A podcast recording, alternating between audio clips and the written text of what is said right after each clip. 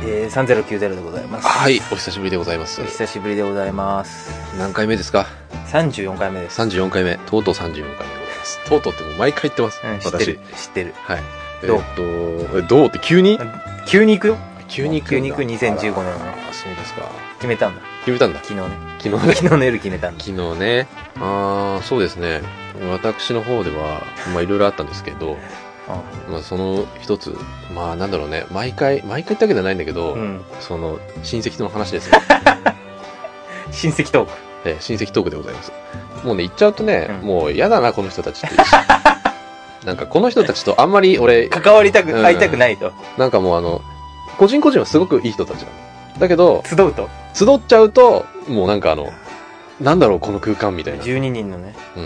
行かれる日本人みたいな感じになっちゃうのねいやそうそうそうそう私はそうは思いませんみたいなこと言い始めるような奴ら が集まってるから。あかんねうん。で、この前結婚式があったんですよ。うんあのー、いとこの。いとこそうそうそう。あの、柏の方でやったんですけど、うんそう。で、あの、高速降りててもう5分ぐらいのところの、んえーっ、と、で、式があったんですけど、もう俺、最初見た目がなんかもう、あれ、ラブホみてえだなと 思って。でもさうん。その結婚式場ってさほらそう。ともするとさうん大体ラブホみたいじゃん、うん。まあっていねう。かラブホがそっちに寄ったんだけどねお城みたいな方にそうそうそう。うわーラブホみてえだなーと思っ。したからも高速の近くっていうあたりがまたねそうね。いや、なんかあの、地図見たときは、あんまり意識しなかったんだけど、あ、そんなに近いんだと思って。高速からそうそうそう。ただ私ラブホテルとか行ったことないんでよくわからないですけどあ、ねそうですか。えええええあえはい、でまあそれでそれでで、まあ、式場について、で、まあもう、なん式場ってあれんあの筋肉盛り盛あ、違う違う。あの、ドーピングによって、 もう男ではりなはいくじて、ゃなくてすいませんでした、はい鉄球投げるやつじゃないですね別別別身でもないべしみでひょもっ、とこでもないひょっとこでも、般若でもなハいニヤでもかり、ました新腕でも。一番でもはいわかりました、はいで、やっぱりね、集まり悪いんだよね。えっていうのはその出席そもそもしないってことそれとも遅刻してくるってこと余裕で遅刻してくあある。なるほどね一応11時に集合って言われてて、で、俺、いもういろんな親戚から、あの、早く来なさいよって言われて、俺ものすごく遅刻するとこだから、うん知ってるで、うん、わかった。じゃあ、あの、誰かにピックアップしてもらって行くからって言って。で、すごい早く着いちゃったのよ。思ってどるよりれもぐらいに着いたの10時半ぐらいえーっとね、いや、もっと早かった。45分前ぐらいに着いちあゃあって。 10時ちょっと過ぎぐらいにも着そいうたそうそうそう、もう着珍いしちいゃねって。いや、もうなんか、高速ついてて。あっという間に着いちゃって、うわーと思って。で、そしたらもうほっとんどいなくてね。まあそうだろうねうんその時間帯にはね大体受付も空いてないでしょ受付もまだ相手はいなかったけどね。でもなんか、あの、親戚の挨拶するからってんで、はいあのー早く来いって言われていたのにもかかわらず、みんななかなか来ないっていうところで、もうやだな、この人たちとも思ってもう。まあバーたナーだ、まあ、一個だけこの話でちょっと言わせてもらいたいのは、うんいつもそれぐらいのことを遅刻するお前に思っていた時期はあ るよ、あ、そうでしょうね。だって余裕で30分ぐらいあなた遅刻するじゃないですか、そうだねうん最近私もラジカルになったんで集合時間を俺が行く時間より早めに伝えた上にその時間に俺が行かないっていうでそういう時に限ってお前が時間通りに来るっていう、うなんかそのトラップがあったりするけどねまあ、それはまあ、うん。まあまあいいとしてまあ、一族の坂だと思って、あの、しょうがねえいいよいいなよそのと思って。サガフロンティアはいいですうよ、ん。で、なんやかんやで親戚の挨拶になったんですよ。で、最初向こう側、新郎側の方の挨拶からあって、えー、お父さんが、えっ、と、一人ずつ紹介していったんだけど、はいはいまあ、そっちは滞りなく進んだの。で、こちらこちらサイドになもるうこっちもうこちらサイドですよ。ええもう、アナーキストとも名乗れないんだけど。で、おじさんがね、もう震えてんの。 なんで緊張して。でそれなんか何かしらの禁断症状ではなく ていや、なんかあの、あ、もう感極まってんだ、脱せと思ったんだけど、じゃあただ単に緊た張だして単に、もう、その説明に、何お前それ歓喜余ってていいじゃんうん歓喜余るとダサいって風潮何わかんない。で、あの、もう、震えてるわけですよ。はいはいもう、カンペももう、ブルブルブルブルしちゃって。もう読めないと。そう震えすぎて。それではこちらのあの、ご挨拶させていただきます、みたいなことで、えーって言って、もう一人目からわかんなくなる。みんなわかんじゃん、カンペ見なくても知ってんだろうって親戚なんだから。隣奥さんなんだけど、もう奥さんですら、あの、関係性がわかんなくなってる っていう。どれだけこいつみたい な。えーっと、みたいな。奥さんでそう。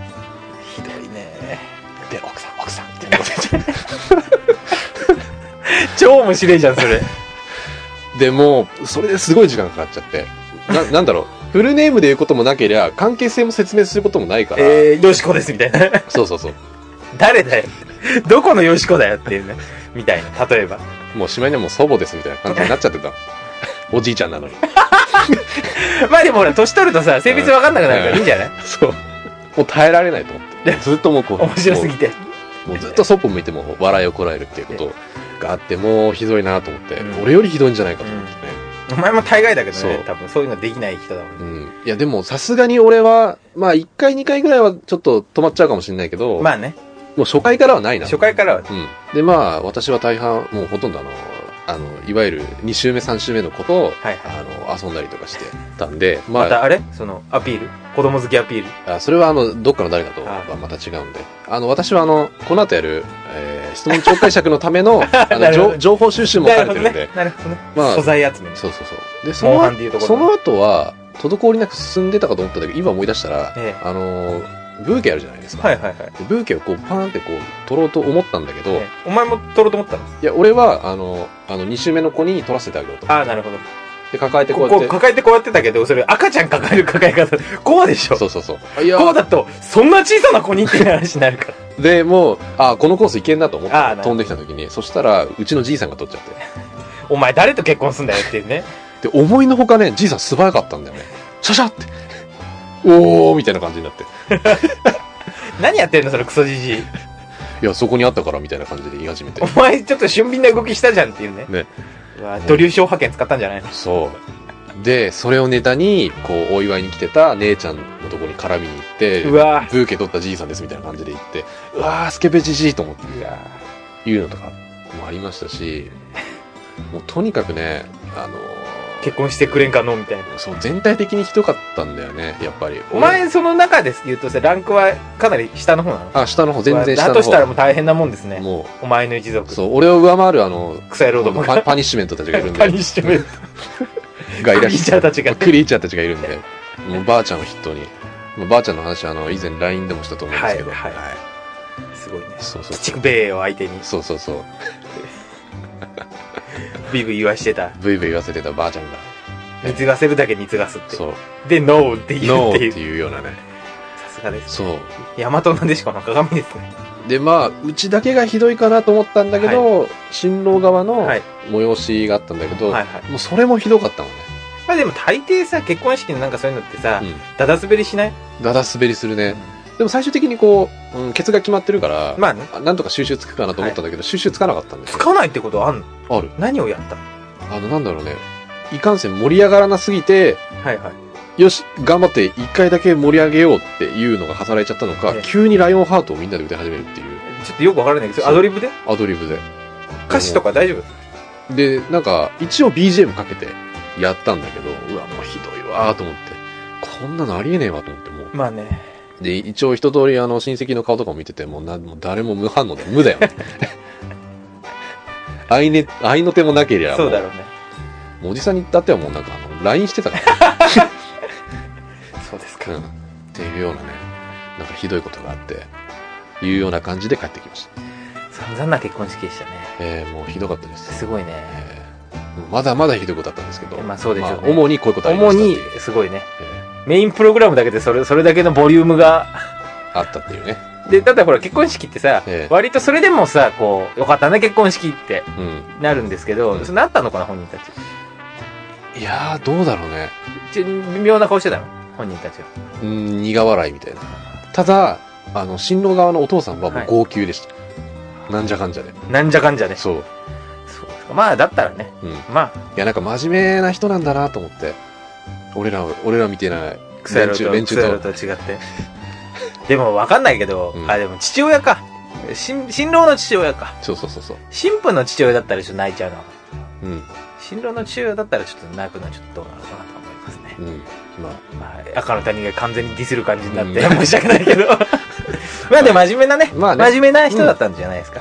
もうなんか逆にもう、うちの一族と離れてね、そうですね。なんか、もういいようにやってくれればいい。いいようにね。うんそのね、血が受け継がれないこそうそうとそうだけを祈るのみですね。そうですねま。あそうですか。そんな感じでした。こんな感じですか。はい。じゃあ、そうといいううここととでで、84回目始めて。よろしくお願いします。はい。続きましては、こちらのコーナー。えー、ゴーさん、何か紹介してくださいのコーナー。はい、どうぞ。なんか、え、ないのそうお前が紹介するんじゃなかったっけいや、あのー聞き返してね、えあの、その説明、タイトルで説明してるのに、ええ説明するんかいってくだりが、あの、なんか聞いててあったの。ちょっと今回なしにしてみあ、る。なしにん。急に来たからさ、そう。あちょっと待ってたら、んどうぞみたいなうん。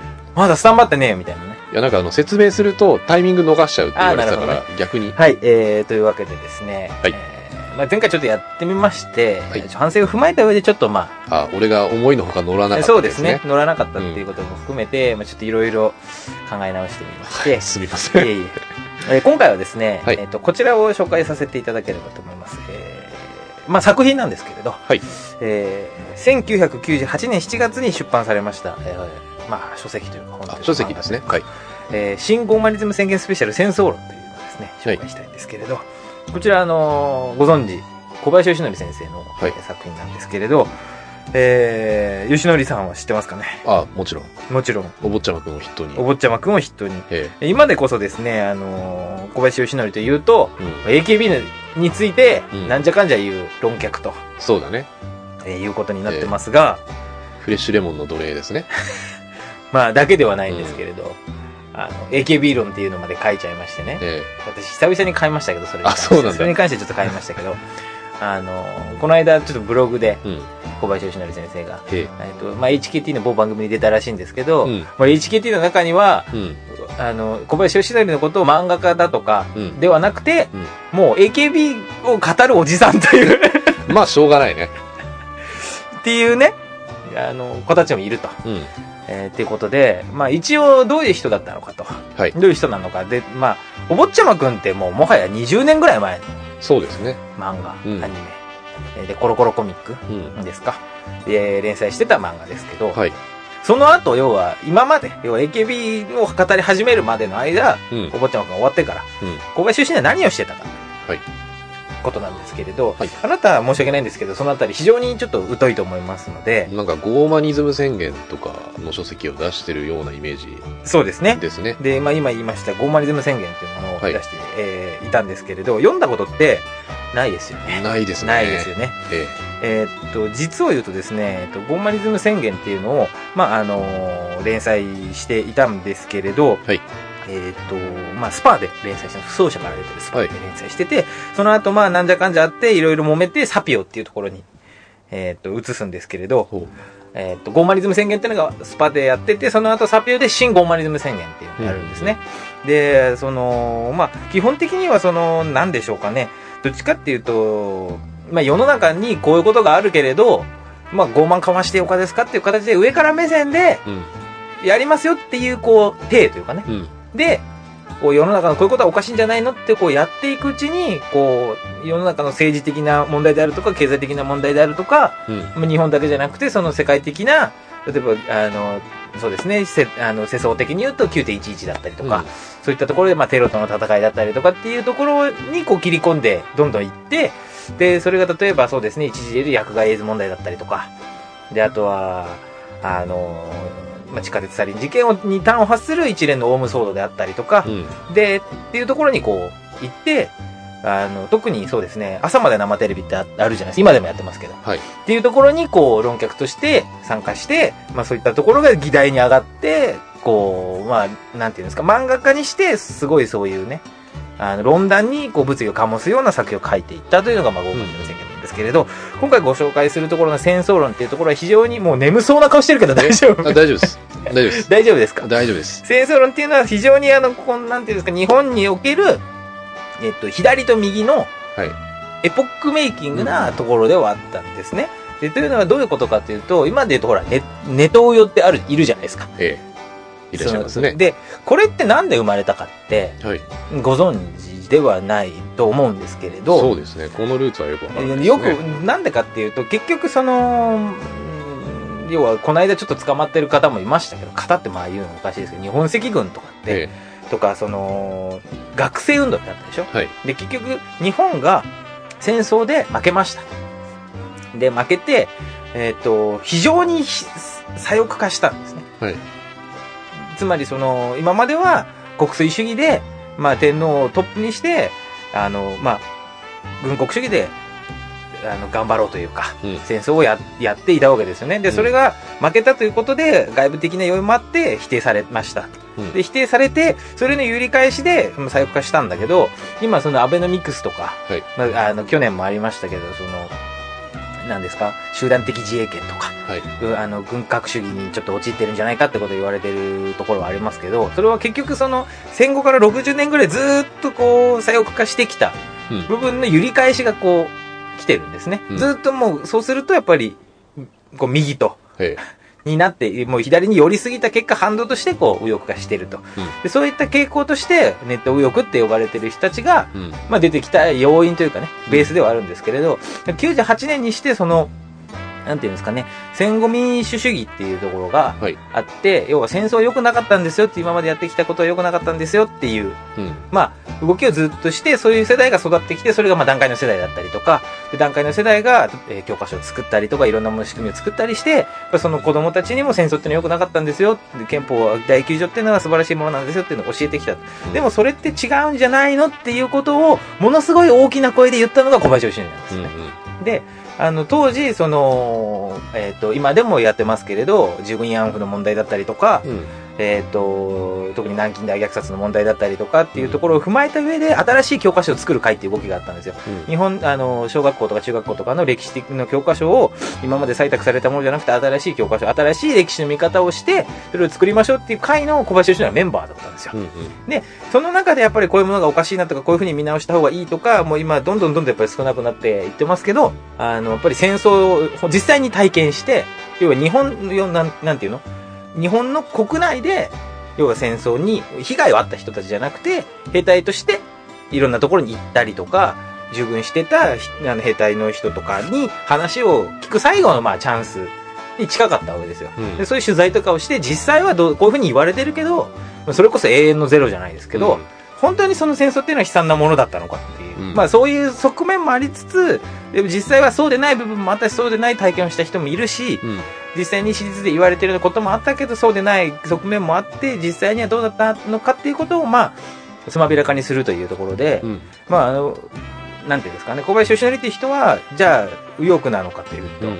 あの、要は主義的に言うとね、うん。ではなくて保守派っていうところにいるんですよ。うん。で、私もそうなんですけど、はい考え方として。あ保守派っていうのはどういうことかっていうと、日本のね、要は古くからある伝統を守っていきましょうよ、考え方を守っていきましょうよって、左とか、まあ、右っていうと、どっちかというと右寄りにはなるけど、考え方としては。うん。だけど、その大事なものを守っていきましょうよっていうのが保守派なんですけど、うっん。ていうのを書いたのが戦争論で、まあ、かくいう私も1998年ですから、まあ、中学3年生とかはい2年生とかで、えっと最初に「ゴーマリズム宣言」を読んだのは学校の図書館にあったんですね。あ、そうなんですでね。私の学校ですね結構漫画があってうん。たくさんそこであの手塚治虫先生のうん。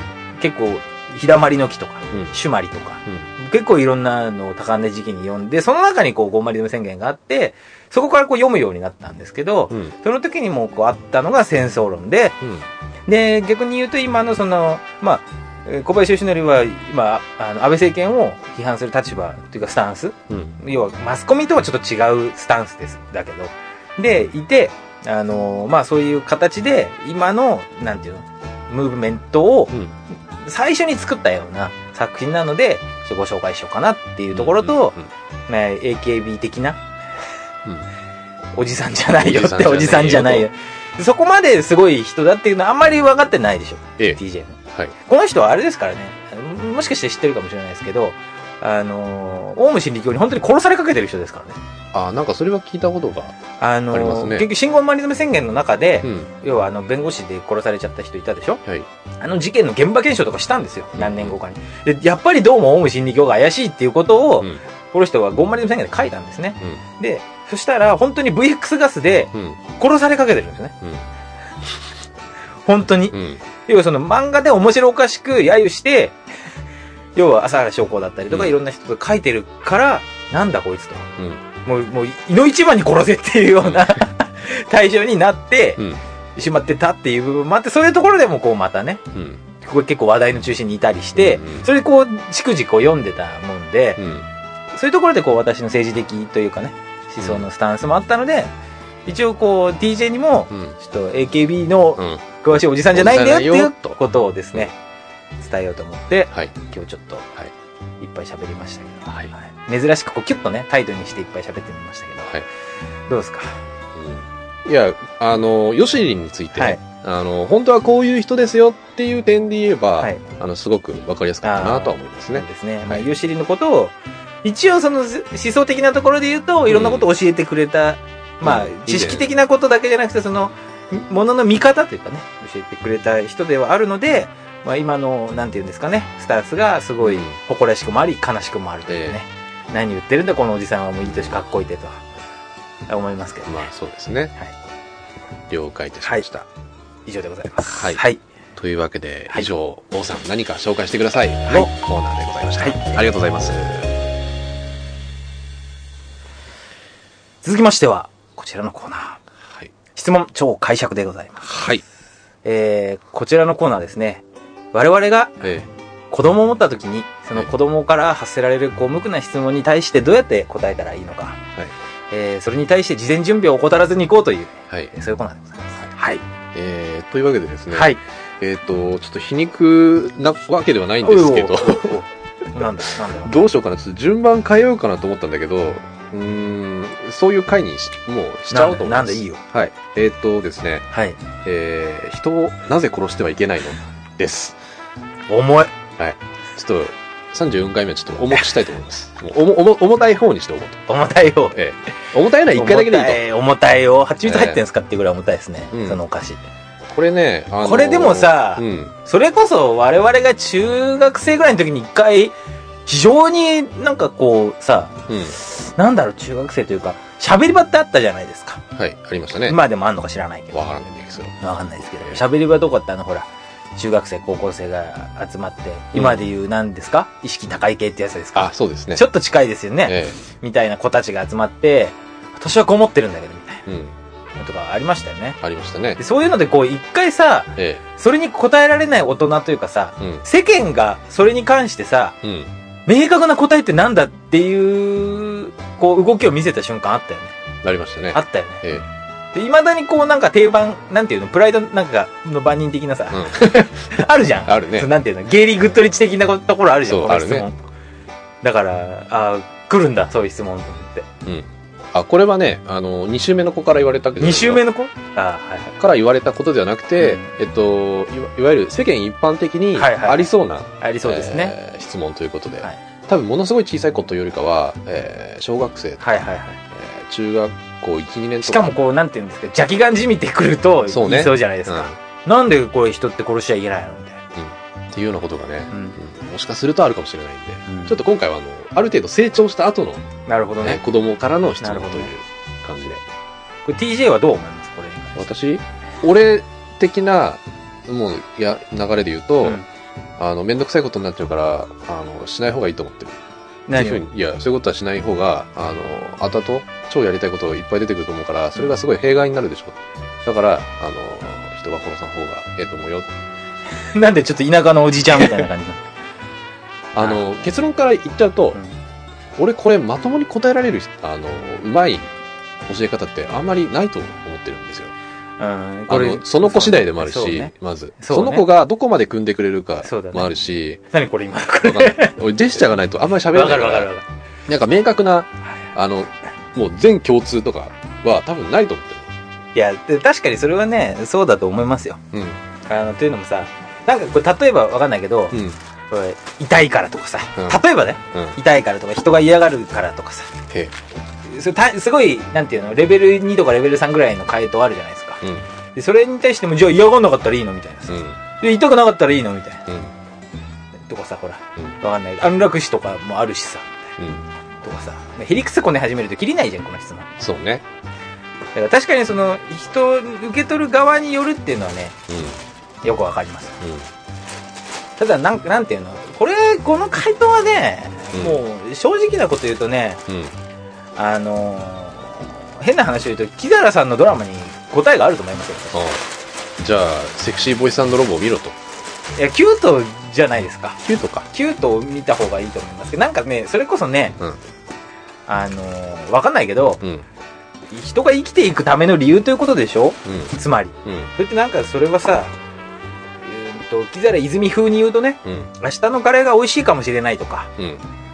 わからないけど、遊びに行くときに、可愛い洋服を着て、すごい、あの、楽しい気持ちになったとか、うん。誰かと一緒にいて嬉しかったとかさ、うん。そのレベルの、ことを奪う権利は誰にもないよっていうさ、うん。そういうことだと思うんですよ。うん。うん。で、なんかこう人間がこう生きていく理由ってこう、なんていうの可能性じゃないですか。うん可能性のために人は生きているわけじゃないですか。そうですね。で、それがあるからこう、なんていうのとりあえず今日頑張ろうというかさ、うん。嫌なことがあってもなんかこう、頑張ろうというよりもやり過ごそうと思うわけじゃないですか。うん。